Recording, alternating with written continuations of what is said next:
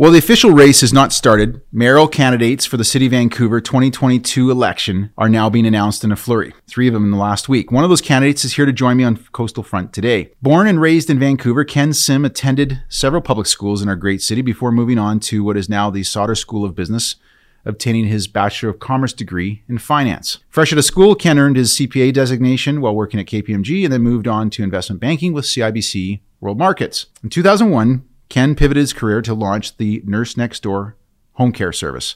The catalyst to this new business was a result of his pregnant wife, Tina, being on emergency bed rest. I've got that right, Ken? Yeah, that's right. Okay. Today, uh, Nurse Next Door has 200 franchises across North America and Australia and boasts more than 8,000 team members. It's a quite accomplishment.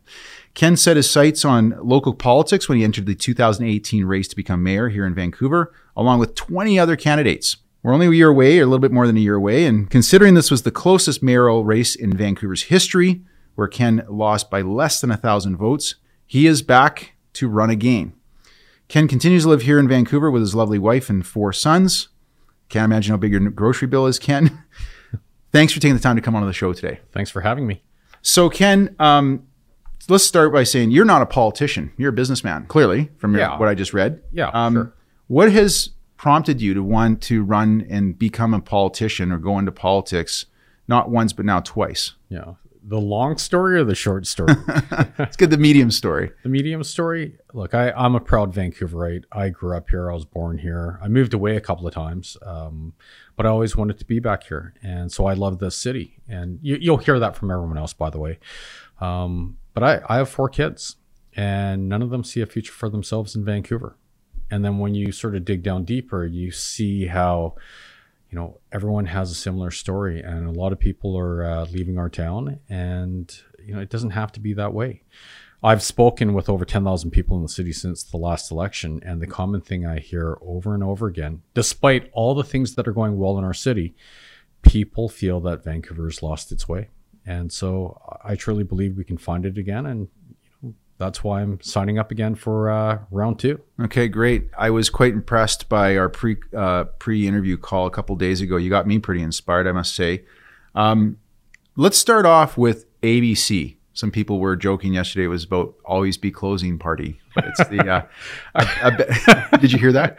oh i saw it You saw it, yeah. oh yeah So there's a new party that's been formed as of yesterday's announcement called A Better City. And and look, let's call it what it is. It's a party that you started. If I got that right, I mean, kind of okay. okay look Well, let's clear Let, the air on that. Let's be super authentic, and I, I Yeah. think that's what people want pol. Uh, well, not just politicians, but people in general. Yeah. Uh, we planted a seed. There is about three or four of us that uh, you know after the last last election, we planted a seed um, of this idea of a party that you know represents the bulk of Vancouverites, and then tw- about a dozen people took that idea and ran with it. And so, yeah, sure. I know some of the people that are on that board, um, but I'm actually independent of that organization. Okay. And um, and the proof's in the pudding. Um, I'm actually just a member, like uh, anyone else who decides to join, and I will have to run in a nomination process that will be open, fair, and transparent, and anyone in the city could run in that nomination process. So I'm not going to be appointed or acclaimed. Okay. Um, I have to fight for it. Okay. Um, first of all, I guess my question would be like, why have a party? I mean, you have other candidates in the past, including the mayor. You know, technically was not part of a party. Yep. Um, so why even have a party? Why not just run as Ken Sim? People, a lot of people know who you are. Yeah. Um, why be part of a party? That's a great question. You know, I think you have to ask, what is the goal? Is the goal to be mayor? Then, if the goal was just to be mayor, then sure, I actually would run as an independent because it would be a lot easier. Um, but that's not the goal. And don't get me wrong, I want to be mayor and I'm going to work as hard as I can to be mayor. And I'm not like, I, I really honor the office of mayor.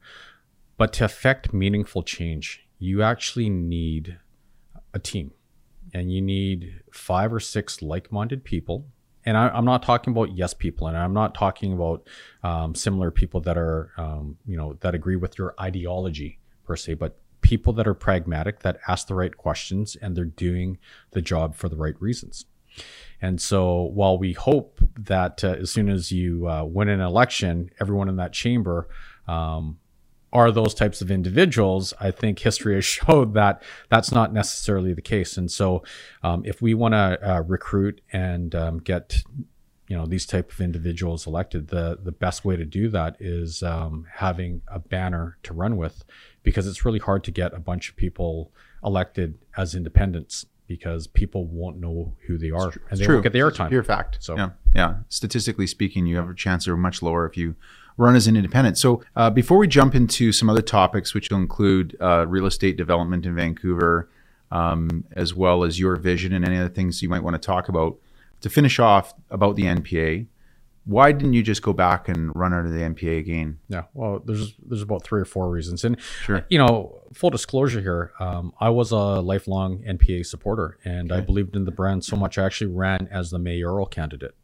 Okay, and and I I truly believed back in the day, the NPA stood for non-partisan, um, and things changed. And so uh, they elected a new board that uh, I don't share the same core values with.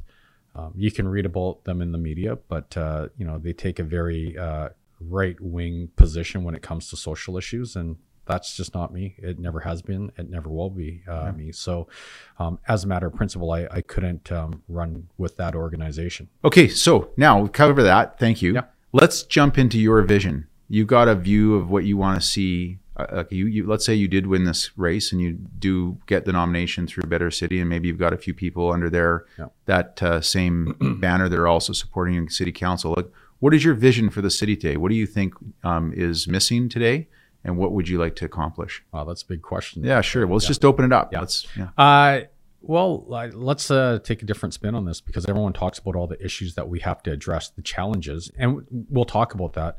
But I truly believe Vancouver can be and will be the best city on the planet in the not so distant future and future generations to come. Like, we have so many opportunities in front of us. We are so fortunate that we have a highly educated, diverse, um, pool of talent in our city. We live in the right time zone. We're on the west coast where all the leading technology companies are changing the world. Like they're they're just down the street. Um, we're the gateway to Asia. We have an amazing movie industry. We are the number two um, center when it comes to augmented reality and virtual reality. We have a huge gaming industry, the tourism industry. We can be a center of excellence for environmental companies that are changing the world. Uh, healthcare. I sit on the board of St. Paul's Foundation. I see what's going on with the new hospital. We could be a center of excellence worldwide. Those are just some of the things that we can do, and I truly believe that if if we have the right people you know, ha- in the right conversations, doing the right things, we can actually have Vancouver be the best city on the planet. And we have all this natural beauty as well. Yeah. Okay, so you know, we can talk about all the the potential. Obviously, we have some issues to triage.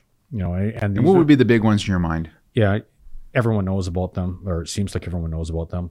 Housing, housing attainability. Uh, we have the opioid crisis, you know, homelessness, mental health, addictions, and it, it's you know ripping through a lot of our neighborhoods. It's not just the downtown east side thing anymore. It's Strathcona, Yaletown, even Kits, and it, it's spreading out throughout the city. Um, and then you have um, our businesses. A lot of them are suffering, and unfortunately, some of them aren't going to make it, and and a lot of them are self-inflicted wounds uh, from the city, and we can do better. And then the environment, and that's a global thing. I think we should all be thinking about the environment, um, regardless of if you're left or right or an, an environmentalist or not. Um, it's a big issue, and so those are the four things that we really need to triage. Yeah. Um, but I don't think you know Vancouverites want a mayor or council or government that just tries to fix the problems. Like we have so much potential. Let's talk about that. So I think our current politicians either don't see it or don't know how to do it or are so stuck in the issues that are significant that we have to triage that they can't even look at it. I completely agree. I completely agree with that comment. I think that we have that at both the federal, the provincial, and the municipal level. Mm-hmm. Just too much fix, too much fixation on these few acute, and not not to not to discredit how important they are, mm-hmm. but these acute issues that we are kind of missing the boat on so many other mm-hmm. opportunities. So let's but so let's get in those opportunities in a minute. Let's t- let's just unpack a little few minutes here those four issues if we can. okay. So let's start with the homelessness issue. um, and the affordability. I mean, it goes from people who are literally living on the streets and in tents to people who are, you know, not likely ever going to be homeless, mm-hmm. but they can't really afford to buy a place. Sure. So when we talk about affordability, there's an affordability issue or a housing issue for most of the spectrum of the population. Sure. So l- let's start maybe with the very bottom people who are in places like Strathcona Park. Um, we have these politicians election cycle after election cycle saying we're going to fix that problem. It's not like anybody says denies that there's a problem, Yeah. but it seems like no one has a fix. How are you going to be any different? Well, I think, you know, it, it's a great question. And the reality is, I'm not going to be promising things that we can't fix. Right. Right. And housing attainability is a very complex issue that it's multifaceted. And there are a lot of things that are outside of the city's control that, um, you know, we won't be able to fix, like interest rates, the economy, uh, COVID, right? Those are things that we can't um, deal with. And then when it comes to homelessness, um, you know, you know, y- you really have to look at the province and the feds for a lot of support, you know, uh, through tax policy, for example, like replacement property rules on building rental accommodations to actually just general funding for these units. But there are a lot of things we can do at the city level to help with that solution. Um, I'll give you an example. To build a new unit, uh, either uh, a condo or a home, 25 to 54% of the cost of that unit to build is due to permitting fees and delays at the city. And then on top of it, with the delays, not only do you have additional costs, but things that should come onto market, let's say within literally five days to let's say a year or two, might get stretched out from three years to eight to 15 to forever. Mm-hmm. And that's just, those are self inflicted wounds that we at the city can resolve. So you're bringing up Ken a topic that I'm incredibly interested in, passionate about, and a lot of our listeners are interested in as well. Um, in fact, in preparation of this conversation, I talked to a couple of the city's pretty significant developers because I happen to know them. Yep. And the feedback I got was almost always the same answer. And the answers were like when I asked them like what why is it is so hard like what's what's the difficulty of, of doing real estate development in Vancouver? Whether you're building in below below what do they call below market rental all rental building or you're doing a high rise condo business uh, building. So one of the things they said was there's no certainty around a project. Like there's just it's completely at the seams of the whims of the the day uh, like the, the how the council is feeling that day. They said when they go to build in Burnaby or they go to build in North Van, first of all they get early engagement by city council and mayor to get a sense of whether a project is even something that's in line with the vision of the city of the municipality. Um, and then they also talked a lot about what you just said, which is it's so such a lengthy process from acquisition of land to sale or renting out those those units that a lot of them have said to me, we just don't build in Vancouver anymore. Yeah. We'll go build in Burnaby and Richmond and North Vancouver all day long. Yeah. But until Vancouver becomes a less risky proposition for us, we can't buy a piece of land today with the hope of selling or renting it out six and eight years from now, build that into our model and figure out how to make a profit. It's completely impossible. Mhm. I'm sure you've heard this. I hear it all the time. Right. So how do you fix that problem? Where is the problem? Is it staff? Is it council? Is it a little bit of both? Is it is it a problem that can't even be fixed? Oh no, the problem can be fixed. It's not that hard. Uh, we just need political courage and political will. Um, I don't want to throw the staff uh, at the city under the bus. Very far from it. Um, we actually have amazing people at the city. Uh, it's a broken system. So if you or I worked at the city in that system, I can guarantee you we would fail as well. So it's, Okay. it's, it's not the people. Um, we really do need to fix the process. Um, when it comes to uh, council, um, you know, I- think we have to go on a case by case basis, but you have to remember uh, we do have, um, you know, politicians that worry about whether or not they're going to get reelected. And so sometimes they may not make the optimal decision because they're making a decision based on whether or not they get reelected. and so that that's an issue. I don't think it's just Vancouver. I think it's uh, elsewhere. Um, but at a better city, and the people that we're going to be bringing on, if I do win the nomination, um, they're going to be people that have courage, who aren't afraid to be fired, and so they'll actually make the right decisions, and they won't be beholden to any one developer or special in- interest group. So you know it will be done for the right reasons. Okay. Um, but how do we fix it? We change the process. You know, you uh, now and is the pro- but is the process really a, a, a council and mayor decision, or is that senior levels of staff who are have created a bureaucratic system? I know I know you don't want to throw them under the bus, but candidly, it seems to me like part of the issue here is the staff, maybe not the people who are working there every day plugging away making 60, 70,000 bucks, but it's the $300,000 paid city manager who's not really managed this very well. Yeah. It, at the end of the day, it comes down to leadership. And now, Right. the, great, the great thing is, well, it's not a great thing. The situation we have right now is the city manager and the, you know, the director of planning. They both left. Right. Okay, so now we have So there's an opportunity. there's an opportunity. Okay. And so it comes down to leadership at the end of the day. And what people have to realize, a mayor and council, um, their role really should be like a board of directors. You provide the vision for where the organization's going, and then you hire the right CEO, or in this case, the city manager, and you provide that um, individual with a lot of resources, and you support them. And then if things are going well, great. If things aren't going well, you reassess, you provide more support, or you make a change. Okay.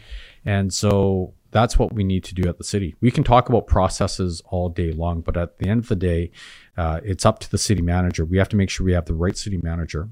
Uh, because, like, it, to give you a company uh, example, if I was the chairperson of my company and I had to go into um, you know, talk to the VP finance or the director of technology, we got a big problem there because that's really the responsibility of the CEO That's right. Right? I shouldn't be jumping in there. And so, you know, while I can share a lot of ideas with you, at the end of the day, we have to make sure that we have the right city manager who's a leader who can, you know, see the issue and also, you know, come up with solutions and be humble enough to realize that there are a lot of resources out there, um, you know, people wanting to help with great ideas.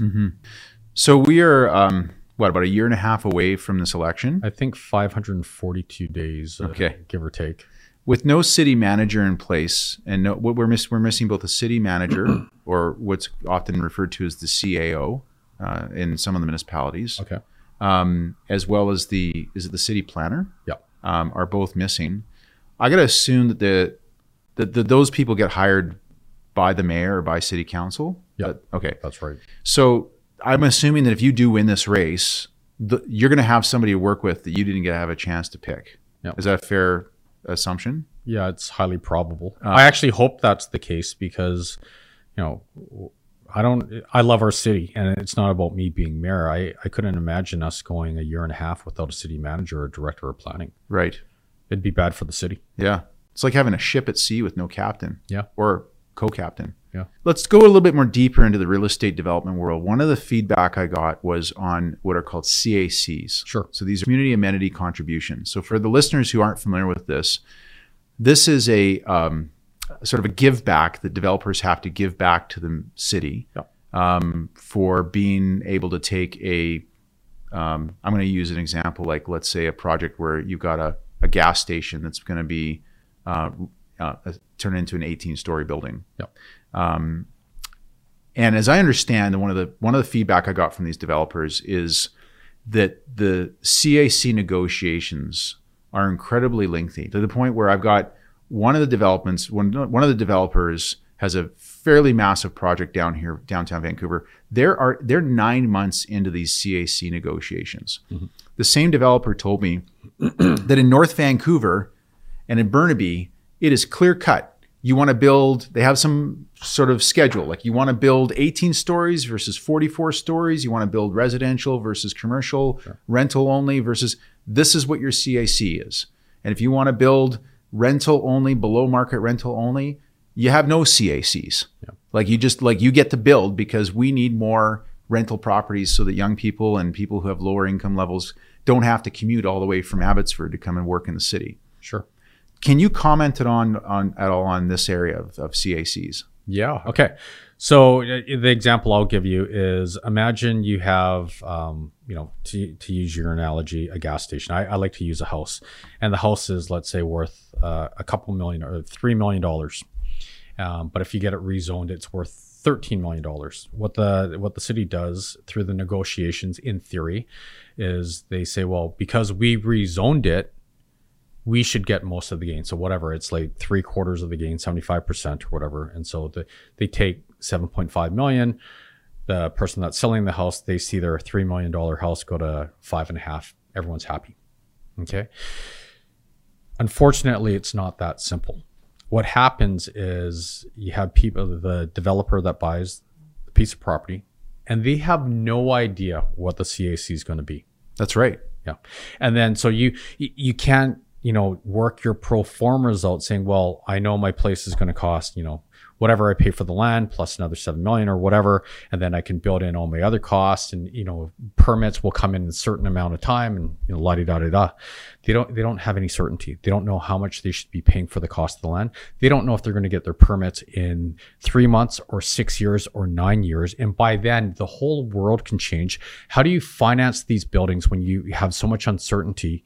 Um, in your pro formas, and then the cost of labor can go up. The cost of lumber, which has gone up what five hundred percent, yeah, in the last I year. I talked to a builder this morning. He Yeah. eighty five dollars a sheet for a piece of plywood, which a year ago was forty five. yeah, and so you look at all that, and then you don't even know if you're going to have demand.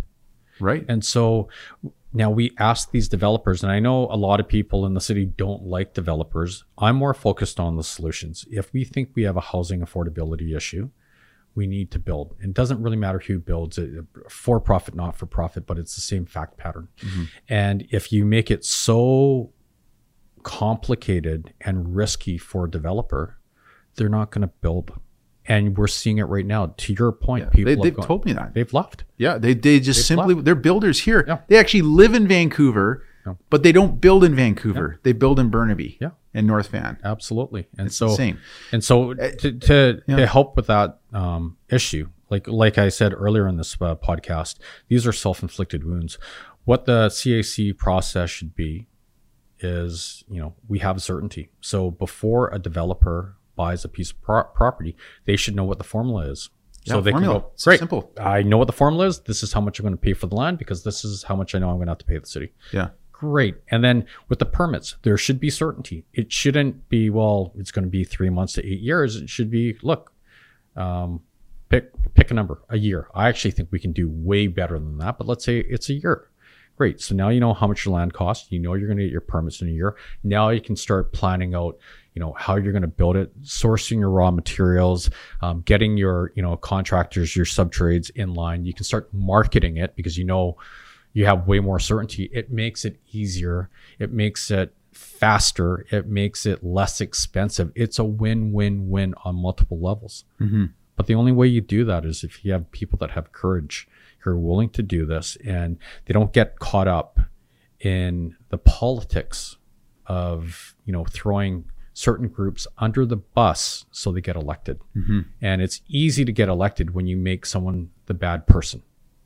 Right. And I'm not just talking about developers. You know, there are all these different groups that are getting thrown under the bus right now Yeah. because you have politicians that do the mental math and they say, look, if we create a wedge issue, we can get 53% of the vote and that's enough to win. So, you know, to the hell, to the hell to the 47%. Yeah. Um, and that's why our city feels more divided than ever before. Ken, do you believe that one of the simplest, if I were to dumb this down onto the back of a napkin, that when you have an affordability of housing issue, that do you are you a believer of these of the basic concept of, of economics that you have supply and demand, and that basically if if you don't have enough supply and you create more supply, then then the prices should drop, the cost of affordable housing should decline if you have more supply. In general, yeah, I, I think it's way more complex than that. But you know, if we're going to take a macroeconomic view of uh, Yeah. that issue, then absolutely. What I'm perplexed by is the number of people I'll talk to in the political world who don't think that way. They actually think it's more to it. There's more to it than that. But I, I don't know understand how it can be. I mean, realistically, like if if we have a, a issue of affordable or available housing, Mhm. and so the prices keep going higher, and there's certain things we can't control, like you pointed out, like like lumber costs. But but if if we can eliminate the risk from these self-inflicted wounds Yeah. by make providing more certainty to developers, and it makes it cheaper for them, Yeah. and it, also makes the approval process go faster. And now all the developers that I've talked about who weren't developing Vancouver come back and start building here. Mm-hmm. We get more units. We get more, and and you can create requirements as a government. You can say, okay, you want to build that again, formula based. Yeah. You you can't do all like a full story of single family, you know, one what one bedroom condos. So you know, set a formula. Say if you want to have your project developed faster, you need to have a certain number of two and three bedroom units available. Yeah. I mean, I think it's that simple, is it not? It should be. Okay. Absolutely. No, it, it, it- the crazy thing is it is literally that simple. And if you and this isn't just for developers, it's for pretty much anyone, you know, hmm. business or non-business. People are okay as long as they have certainty and they can base their decisions based on the goalposts and they can decide yes or no. It's the uncertainty Yes. that messes everyone up. Yeah. I'm sure there are going to be some um, individuals that listen to this podcast who will say, "Well, you know, Ken's saying this because you know he has deve- developer friends."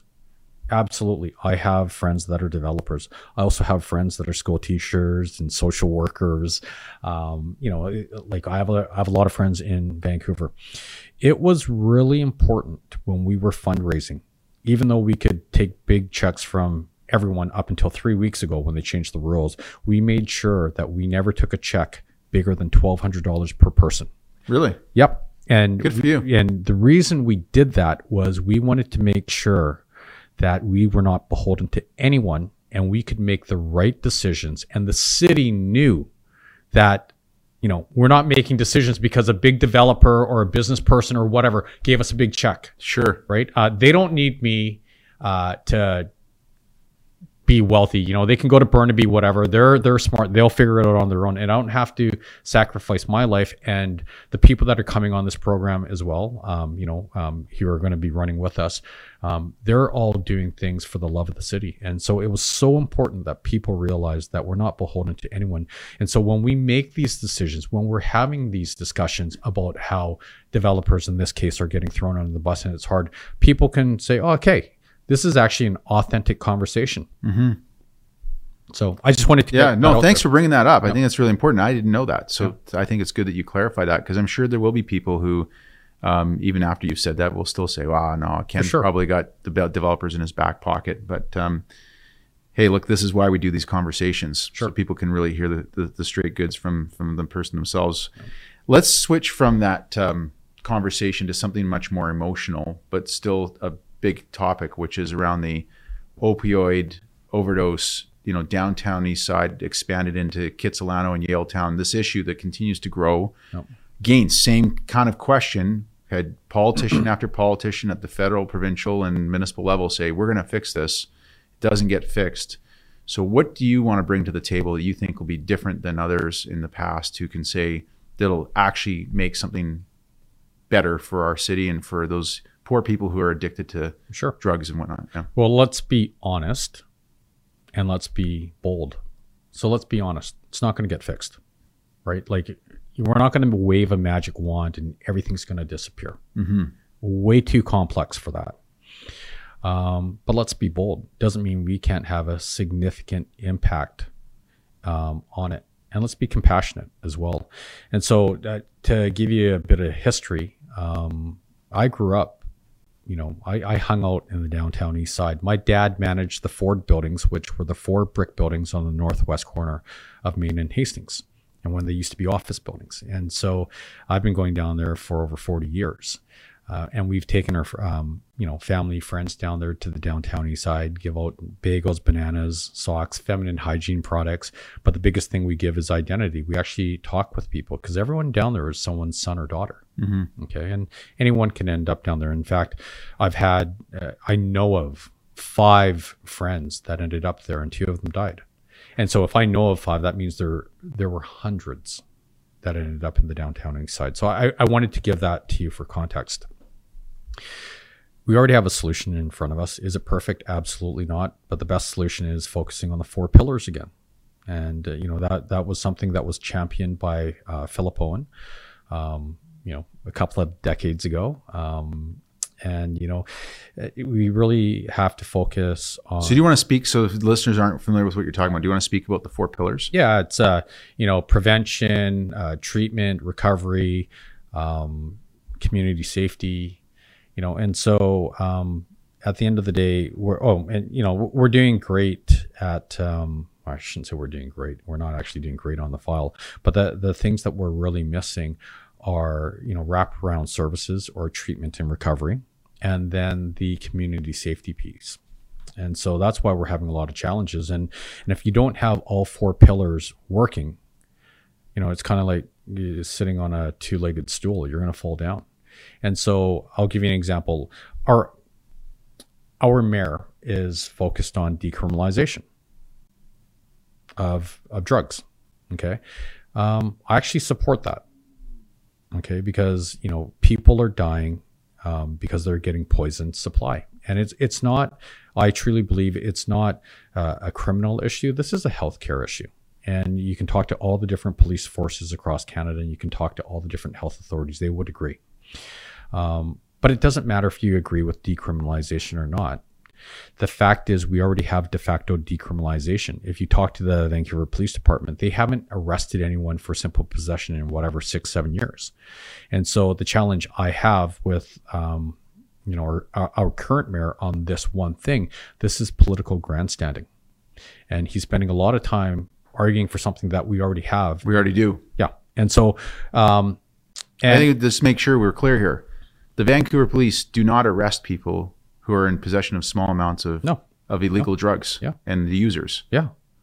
They're not being treated as criminals in no. a traditional sense anymore. And and they're not criminals.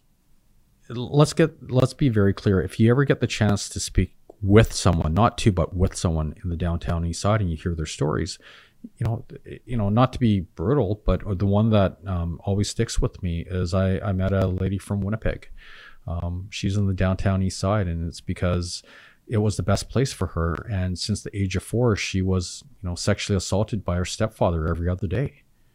And this is how she self medicates, and she's falling through the system. And that could be my sister, mm-hmm. as an example, right? It could happen to anyone. And so, you know, that's where the empathy comes in and these are individuals that are suffering. So I, I, support decriminalization, keep people alive versus having them on a poison supply. But let's not make it a political issue. Let's not use it as political grandstanding. And let's get to the work. Okay, great. Decriminalization done. How do we actually focus on treatment and recovery and community safety? Right? Like if you look at Strathcona, um, you know, we we had a big issue there. It looks like it's going to get cleaned up. Um, you know, I, I, I hate using the words cleaned up because people, you know, you know, may view that as an insensitive thing. But the, you know, there's going to be progress made on. on there's that. a lot of insensitivity in the political world today. Yeah. But the issue is we have people with mental health addiction issues, uh, people experiencing homelessness, and it could be a combination of um, all three. Um, and then we have a small criminal element in that park and there you know there are a bunch of individuals getting terrorized by a small criminal element and it's spilling out into the neighborhood where the residents they've lost their neighborhood they don't feel safe their kids mm-hmm. can't play in the park it's it's a pretty tough it's actually a really d- dangerous situation mm-hmm. and um, the the beautiful thing that i experienced though because um, i actually went down to strathcona on multiple occasions and i've you know been down there with residents to, you know, figure out what the situation is. And you know what the residents have done? For the most part, I'm sure yeah. there are a couple that, you know, don't fall in this category, but they don't, they're not looking um, as the people in there as homeless, um, you know, as a problem per se. They're like, they refer to them as their unhoused neighbors. Hmm. And they just want the government to come in and deal with a humanitarian crisis. And it's way more complex than just one one crisis. It's actually, and I'm not going to give the person's last name, but uh, Tony brought this up. Uh, Tony said, "Look, we don't have one crisis. Depending on how many people in the park, we have between 150 and 500 individual crises, and every person needs a different solution.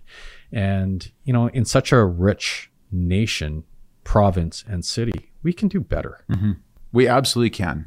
Yeah. It's shocking. So when it comes to you being mayor and you got your role as a mayor in the city and, and trying to address this issue, what would be one of the first, you know, they often talk about in politics, the first hundred days when it comes to this particular file, not, not, not necessarily just Strathcona, but like the homelessness and which ties in with also this addiction issues.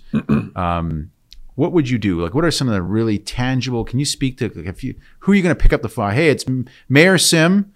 Yeah. Is it? Are you calling Justin? Are you calling John? Who are you calling first? I'm calling everyone.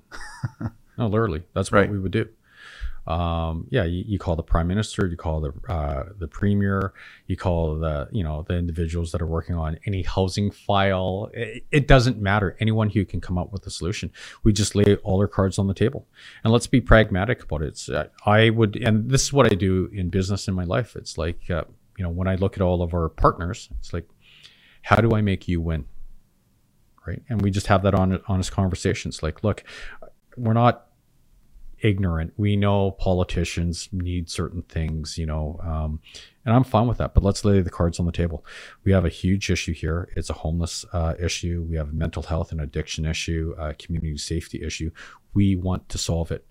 This is what the city can provide, and how this is what we need from you, and how do we facilitate that? and what do you need from us? And maybe there's a trade-off somewhere else where they're getting a bit of resistance from the city. Great, you know what? Let's let's do a trade. That's fine. Sure. As long as you're open about it, you know, we're not going to do any backroom sleazy deals. But you know, if if we have to trade something and be a partner uh, to the province and the feds and anyone else and, and private industry, they could be. You know, let's be innovative here. Let's get everyone involved because we're all on the same boat. Yeah. You know, I saw the uh, donation that um, Peter Wall, who I've never met, Yeah. um, Peter Wall made a $3 million donation to the uh, Vancouver Police Board.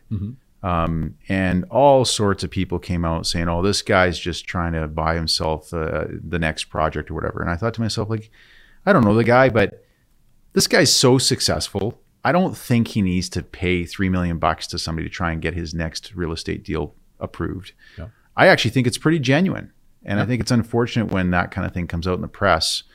Um, and I think to myself, like, if we have a issue around, we talked about earlier about affordable housing, or even just you know basic housing for people who are homeless, why wouldn't you go to the biggest developers, the people who actually know how to build, and say, "Hey guys, like, what do you think we should do?" Is that something you would do? Absolutely, that's what I've been doing my whole life. Okay. I'll give you an example. In Yeah. uh, in my business career, I travel the world for best practices. So I've I've been to Nagoya in, in Japan to see how Toyota makes cars twice. I've seen FedEx, Google, um, Facebook, um, you know, maybe I don't know, five thousand different companies. Uh, I'm a futurist. I, I go to Singularity University, which is held um, on the NASA site in Cupertino. Uh, I've been to Abundance 360, which is a futurist con- uh, conference, and they talk about you know the blockchain, AI, big data. Um, so I don't try to you know create these silos. I go to the world and seek the best solutions, and you know we talk to everyone like that. It, it just it's mind boggling that more people don't do it, and we have smart people in our city. Why why are people trying to be the smartest person in the room? Right? Like it's um let, let me put it this way. I don't want to be the smartest person in the room. That's not my skill. And if if I'm the smartest person in the room, I think the room's in trouble. okay? Um on any file. It's not that I'm ignorant, but on any issue in the city, if we can't find 10 people smarter than me on that issue, we got a problem. Right? Like it, it- Yeah. let, let's let's talk about the opioid crisis, which I'm acutely aware of, or development, or small business. Um, I can study every single minute of every single day between now and the next election, and I shouldn't be as smart as someone who's been in that space for 50 years. Exactly. So why are we trying to be the smartest people in the room? yeah. Um, bring in the experts. Absolutely. Now, we can ask the right questions and we can challenge people on their thought process. And there are other things that we see based on our travels that will have us question what these experts bring to the table. Sure. But let's not try to be the expert. Yeah. Is there anything you've seen that you're like, you've been to another city and you're like, we got to have this in Vancouver. If I become mayor, I'm going to make sure we bring this to our city. Oh yeah, well you know, What's one that jumps to, to your mind right now? Anything that you've seen that really, maybe it's close to home. Maybe it's Seattle. I don't know if Seattle's doing something really cool that we're not thinking of these days. there are so many different things. For example, um, we could have a really cool nightlife scene, right? You know, go you go to Hong Kong, like Hoi Fong, as an example, and there in the city where you have skyscrapers everywhere, you actually have this eclectic little neighborhood where you know it's a restaurant industry and it turns into a bar industry uh, or bar, um, um, you know, row whatever, um, in the evening. And so, you know, we can bring that Fun City uh, label back to our city. Like that would be a great example. Or you go to Dubai. Uh, two things I saw in Dubai four years ago was they actually have flying cars, and no one's even talking about it right Really? now. Yeah, Flying cars. flying cars, Wow. flying autonomous cars. And so it sounds way out there, and people are going to go, "Well, that's Turn crazy." But- Vancouver but, into the Jetsons. but you asked the question, and what people aren't thinking of, if you take a longer term view of our city, flying cars are coming. And are we incorporating that into our plan? Or are we looking back 20 years and saying, okay, this is how we should build? Um, also in Dubai, they actually had an incubator. So on the tech space, uh, they actually set up an incubator and a workspace where people, uh, organizations from across the planet, if they were working on something cool, they could apply and they could get space in this incubator. There were five companies from Vancouver in that spot. Why did we lose five companies to Dubai, as an example? Right. Uh, you look at Japan, um, their trains, they actually are on the atomic clock. Like they are down to the microsecond. The trains arrive on time. And if you look at um, uh, the spacing, uh, like if you look at the, the the platform, you know you'll see 1052 in yellow and 10, 1054 in red and 1056 or whatever uh, in orange, and they've actually got got it where you can just line up in those lines, and you know your your train, that door is going to open in that space at that time. Like they've just made it so simple. So they're we could speak for hours on Yeah. all the different things that we can bring to our city. And so my meandering life experiences, um, you know, my, my parents were immigrants. They came here. Um, I went to five elementary schools in seven years, not because we were flipping real estate. It's because we couldn't make rent, right? So Wow, we, amazing. we had a hard time. So I, under, I Where'd your parents immigrate from? Hong Kong. Okay. Yeah. So I, I have perspective of being a renter. I also have the perspective of being uh, from Vancouver. I also have perspective of working in finance and living in Toronto and London, England, and Southern France. I also have perspective of being an entrepreneur, growing a large company. I also have perspective of having, um, you know, uh, a little business in you know the restaurant business during a pandemic, uh, and it sucks, by the way. So I have that perspective as well. I have the perspective of being a father. Um, I also have the perspective of seeing thousands of companies and you know hundreds of cities and how they work, and so yeah, it it it, it definitely helps. Yeah, Um, one of the th- let's switch gears and talk for a moment about community safety, um, because that was one of the other pillars that you talked about. sure. Um, and in the last budget, um, there were four NPA councillors that uh, voted against the budget. Yep. And then the rest of them, including your friend Rebecca, uh, uh, voted in favor. um, and that budget included what, in my view, appeared to be a defund the police movement. Yep. Uh, basically, it was not giving the Vancouver Police Department any additional funding, yet they were um, increasing funding in all sorts of other areas, including Sure. community and cu- cultural grants. At a time, candidly, when I would be looking at it, if I was running my business, I'd be like, okay, we're cutting everywhere. Everything gets a 10% cut, Yeah. including the police. Yeah. I mean, not to knock the police, but I would just like, we, we're, we're running some major deficits here. Um, or the city can't run a deficit, but they're, you know, they're, financially, we're not in a very good space because of COVID. Sure. So the city chose consciously, council mayor, to not increase police funding. Yep. And the part I'm always perplexed by is that it's almost like implies that be, in order to have more resources in um, mental health services, wraparound services you talk about, we have to defund the police. Nobody else in any other part of government ever speaks about taking from A, from the A pot to put into the B pot. If anything, they always just say, well, let's just tax people more, which we're going to get into as well. It's the Sure. property tax increases. But I'd like to get your views on this whole movement and your thoughts of the Vancouver Police Department. The, of course, the board is, uh, I think, the Vancouver Police Department is appealing this with the province, if I understand correctly. Sure. sure. So I'm going to stop now. Tell us about your views. How much Vancouver- time do we have? How deep do you want to go? Let's get into it. Let's see. Okay.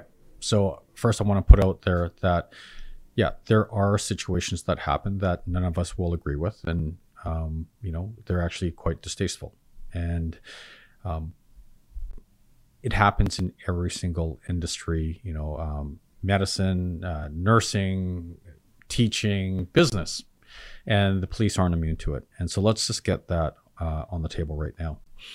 Um, the great thing about the Vancouver Police Department um, is they have a ton of independent oversight for these issues. Can they get better at it? Absolutely. Should we be condoning things that uh, get out of control? Um, absolutely not. Okay, so I, I wanted to preface what I'm going to say next with that. I think we need to depoliticize the whole issue because when you talk about defund the police, what people have images of certain things that like might blow up with the RCMP, eh, like in a different province, or what's happening, let's say in Ferguson or somewhere else in the states, and that's just an that's an unfair comparison. The Vancouver Police Department, I think we're we're incredibly fortunate to have them. Uh, it's diverse uh, police force. Fifty-two percent of uh, the workforce is, you know, um, LGBTQ or visible minority. It's diverse, highly educated, and their job responsibility has fundamentally changed over the last 30 years before you could be a beat cop now like you're you're a social worker you're you know first responder you're saving people's lives you're you know the list goes on and on Yeah. and so the job is way more complex um, I if it comes and we need to stop throwing the police under the bus because imagine a world without the Vancouver Police Department. If you look at the calls for the VPD, okay, so the same people that are asking to defund the police and shift uh, that money to uh, social workers and uh, healthcare workers, most of the calls in the downtown east side for police are actually coming from the hospital, like the nurses and social workers. They actually can't, don't want to go into situations without the Vancouver Exactly. Department. And then uh, a lot, there are a lot of situations where they actually don't have jurisdiction. A social worker can't just go and knock down a door if someone is doing something on the other side. That's right. Help.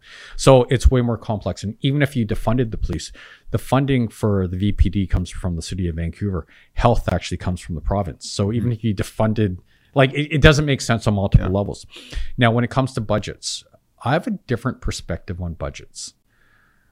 I actually don't believe in across the board cuts. And the reason I don't is like, think of your business.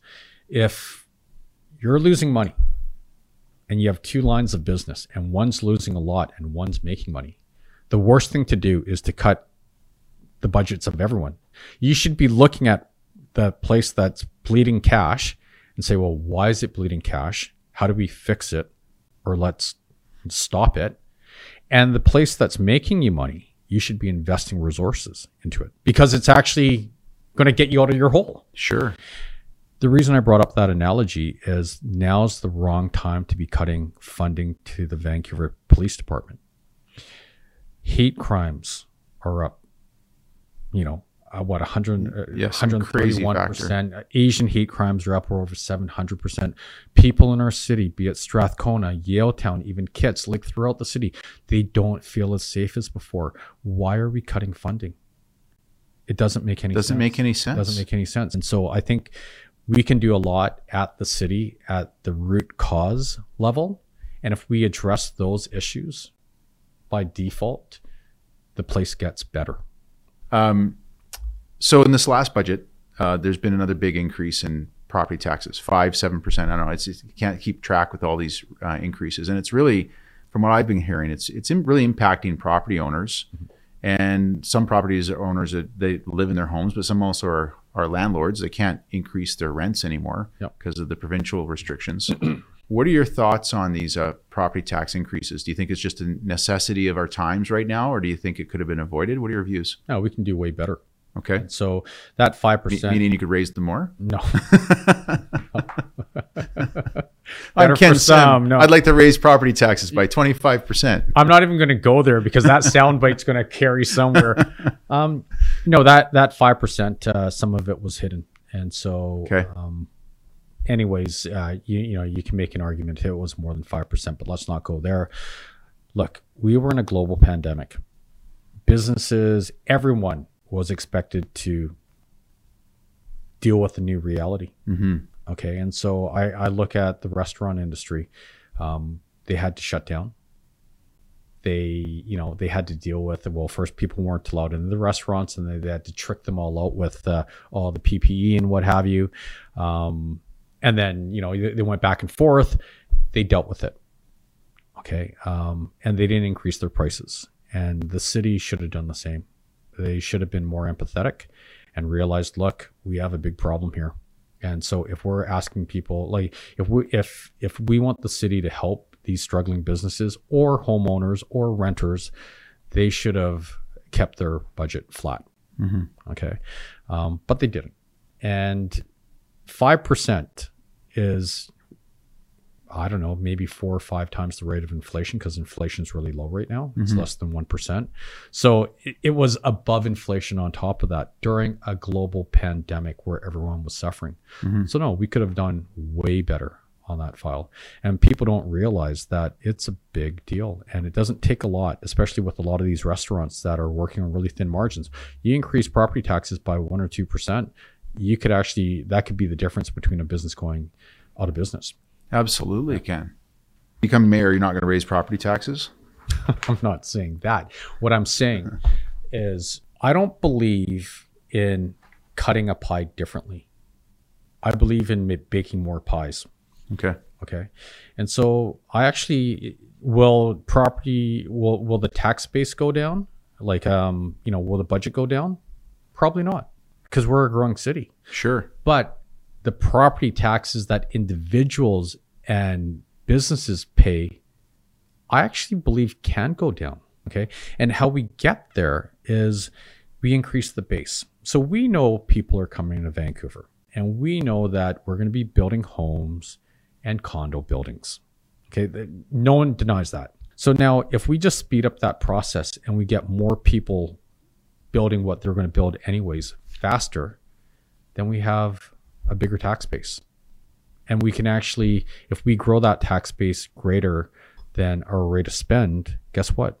Property taxes on the on an individual level and on a, a business level will go, down. Go down. Yeah. Sure. Yeah. The other thing I the other thing I, I'd say um, back to your other question is, you know, I know there's uh, you know, the government and you know I actually do think in in a pandemic it was the right thing to do, not long term, but the right thing to do, to you know put a cap on um, uh, rent increases. Um, the problem with it though was they actually didn't put a cap on the expenses and that's a big problem. And so what they did was they actually um, hammered landlords, which will actually hammer uh, renters in the future. Because if you can't, uh, you know, if, if you're expected to keep your top line the same, but your costs are growing beyond inflation, you know, the city of Vancouver five percent, Yeah. why would you ever want to build um, a rental or buy a rental to rent out? You won't. No, And not the, at all. the people that get hurt the most aren't the people that are developing or the people that are buying because they can just go to Burnaby or somewhere else. Right. It's the people that are actually renting. And it's dear to my heart because we were renters. My family were renters for 12 years. Right. That's a very good point. I think a lot of people don't really understand the sort of unintended consequences of these policies. Yeah.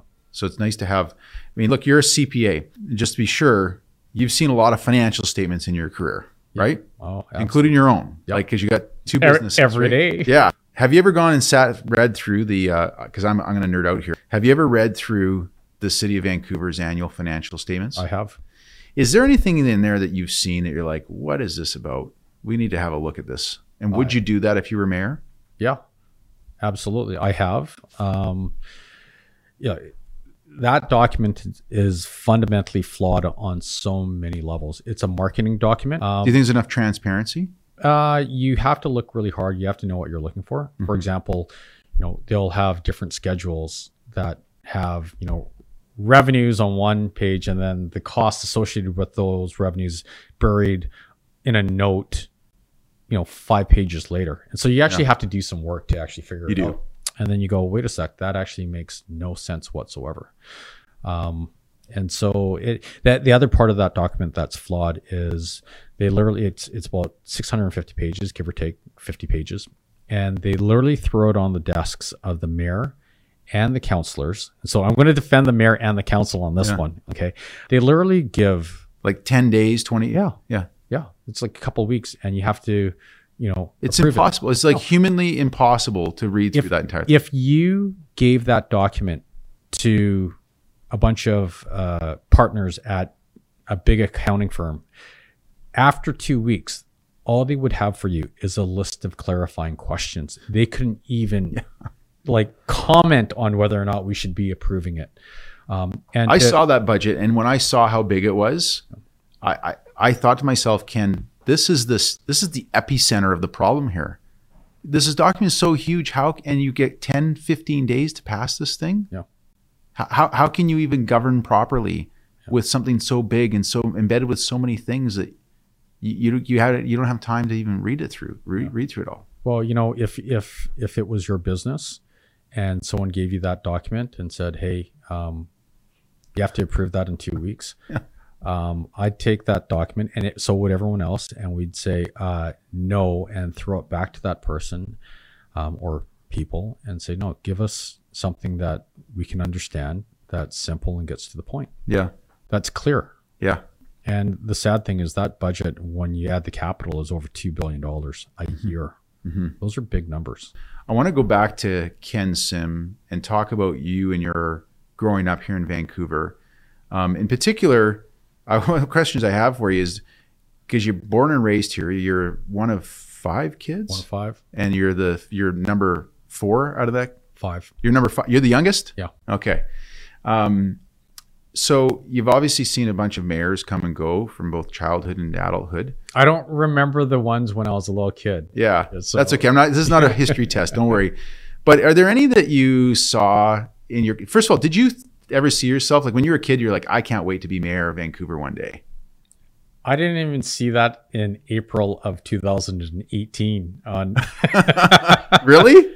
yeah, so this is a very new concept for you. yeah. Like I've always been intrigued with uh, politics, and I do believe I, I learned at the turn of the century. Um, it's actually important, and Yeah. you know, uh, our institutions actually make a big difference, and we have to invest in those institutions. And it's not about throwing money at the problem. It's like we literally need to roll up our sleeves and uh, add in any which way we can, or we're in trouble. And so, but no, uh, I decided to run for mayor on Friday, April the 13th, because on Wednesday, April the 11th, I said no. Really? oh yeah. Yeah. that's another story. That's that's for another time. So when you look back to your uh, the, the period of time when you were younger, um, in your adolescence, your your your your young adulthood, and you looked at the mayors of previous generations or previous times, right up until um, let's not include Kennedy Stewart, but let's say right up to Gregor Robertson. Are there any things that you've looked at in those mayors that you've gone, well, like if I'm a mayor, I, I hope I have that same kind of panache or attitude or approach or Sure. things, something that maybe one of them did that you're like, Yeah. that, that was a really good, like for, I'll start Gregor Robertson. I kind of like the bike lanes he created. I think it's done a lot for our city. And a lot of people are going to shoot me for saying that because they don't like the bike lanes, but I, I'm an advocate of it. Um, you know, I think he can go too far, but I think he did a really good job and started off with Burrard Street Bridge. Yep. And I love the crafty way he did it because he said it was a temporary bike lane Yeah. with those massive cement, you know, whatever you call them, meridians that were like Yeah, never going to sure. be moved again. Yeah. Tell me, is any anybody that's inspired you? Yeah, each one, uh, and it doesn't matter what political stripe they wore. Um, you know, I I don't uh, go through life saying, "Oh, I don't like that person because they don't agree with you know what my basic ideology is." So, um, yeah, for sure, every single one, including the current mayor, there's something good that I will, I will definitely pick out. Um, but I, I think it, to answer your question, Philip Owen, Mhm. and the reason I say that is he championed the four pillars and that that in itself isn't remarkable what was remarkable was he did it even though he lost a lot. He knew he was going to lose a lot of friends over it because he had a lot of friends that didn't agree with him, but he did it anyways. And so I don't, it, it doesn't even matter if I think it's the right policy or not. I admire him because he did what he thought was right at an incredible cost to himself. And he still did it. Yeah. And like it gives me goosebumps. Wow. And That's so- inspiring. Yeah. Yeah. Yeah. Well, you're going to be running for mayor next year. Uh, hopefully, you got to win I, your I, I'm, nomination. I'm running right now. I've You're been running now. two years. so Yeah, yeah. I- I'm doing it. what can people do to help get involved and helping support you in your your goal to eventually become mayor of Vancouver? Uh, a couple of things. Well, first, I, I'll preface this with, um, you know, we're creating a movement here, and it's bigger than any one person, including myself. You know, I know what my role is in this movement, um, but it's going to take it's going to take a village, and so I want people to join the movement and stand shoulder to shoulder with me, and together, before, during, and after the election, we are going to reshape our city, because, you know, while I, I'll be mayor, all the great ideas are going to come from the residents. And and so you know we need everyone to be part of that movement. How they can join the movement hit my website kensim.ca and um, that that's my personal website. Yeah. and just uh, subscribe to my website. That that would be awesome. The second thing is uh, visit a better city. It's a better dot city. Like it's not a bettercity.ca or whatever. It's a better dot city. And just uh, check them out. Um, become a member. And um, be part of the movement. Is there a cost to becoming a member of a better? Yeah, I, I think it's 25 bucks. If you're a Okay. kid or um, over a certain age, I think it's $10. Yeah. Um, but it's, uh, you know, it, the, the one thing I love about the movement is everyone talks about the left and right all the time, right? Like, you know, uh, you have to be right wing or you have to be left wing. And if you were to look at me, I'm a mixture of all four political parties. You know, there's a federal to- Tory in me, there's a federal liberal in me, there's actually an NDPer in me. And I think everyone that lives in Vancouver, there's a, a green in them. Yeah. Okay, like- yeah. Gotta. Yeah. And it's not that we have to, that's why we're here. We Yeah. love the environment. Yeah. And so to say, you know, to pigeonhole people into left or right, especially, especially at the civic level, I think is completely ridiculous. And so a better city bridges that gap. Um, there are people from all different backgrounds, from all different political parties that have joined that board. And all we ask is for people to leave their colors at the table because there's no left or right when it comes to having vibrant neighborhoods or safe and clean streets or attainable housing for anyone who wants to live in Vancouver or a vibrant, you know, small business community. Like, is that a left or right thing or is that just a smart thing? hmm You know, and so that's what a better city is all about. So And it's in the name. it's in the name. I love who, it. who doesn't want a better city? Yeah. Always, always be closing. Always be closing. All right. Well, Ken Sim, uh, future mayoral candidate for City of Vancouver in their 2022 election under a Better City. You got to win that nomination round first, and you'll be uh, uh, running up against a few other people who've been announcing their names this week and last week, and of course Kennedy Stewart. I wish you the best. I think you're a great candidate to be mayor of the city. So Thank you. hopefully, maybe in a year and a half, we'll see Mayor Sim coming back onto Coastal Front. Yeah. Well, you know, hopefully it's just Mayor Ken. Yeah. I don't take myself, you know, I shouldn't say too seriously, but I don't take myself too seriously. I'm just another guy. Well, this is great. Ha- Thanks for coming on the show today, Ken. Best of luck to you. I Awesome. appreciate it. Thank you very much. Yeah. Cheers. Cheers.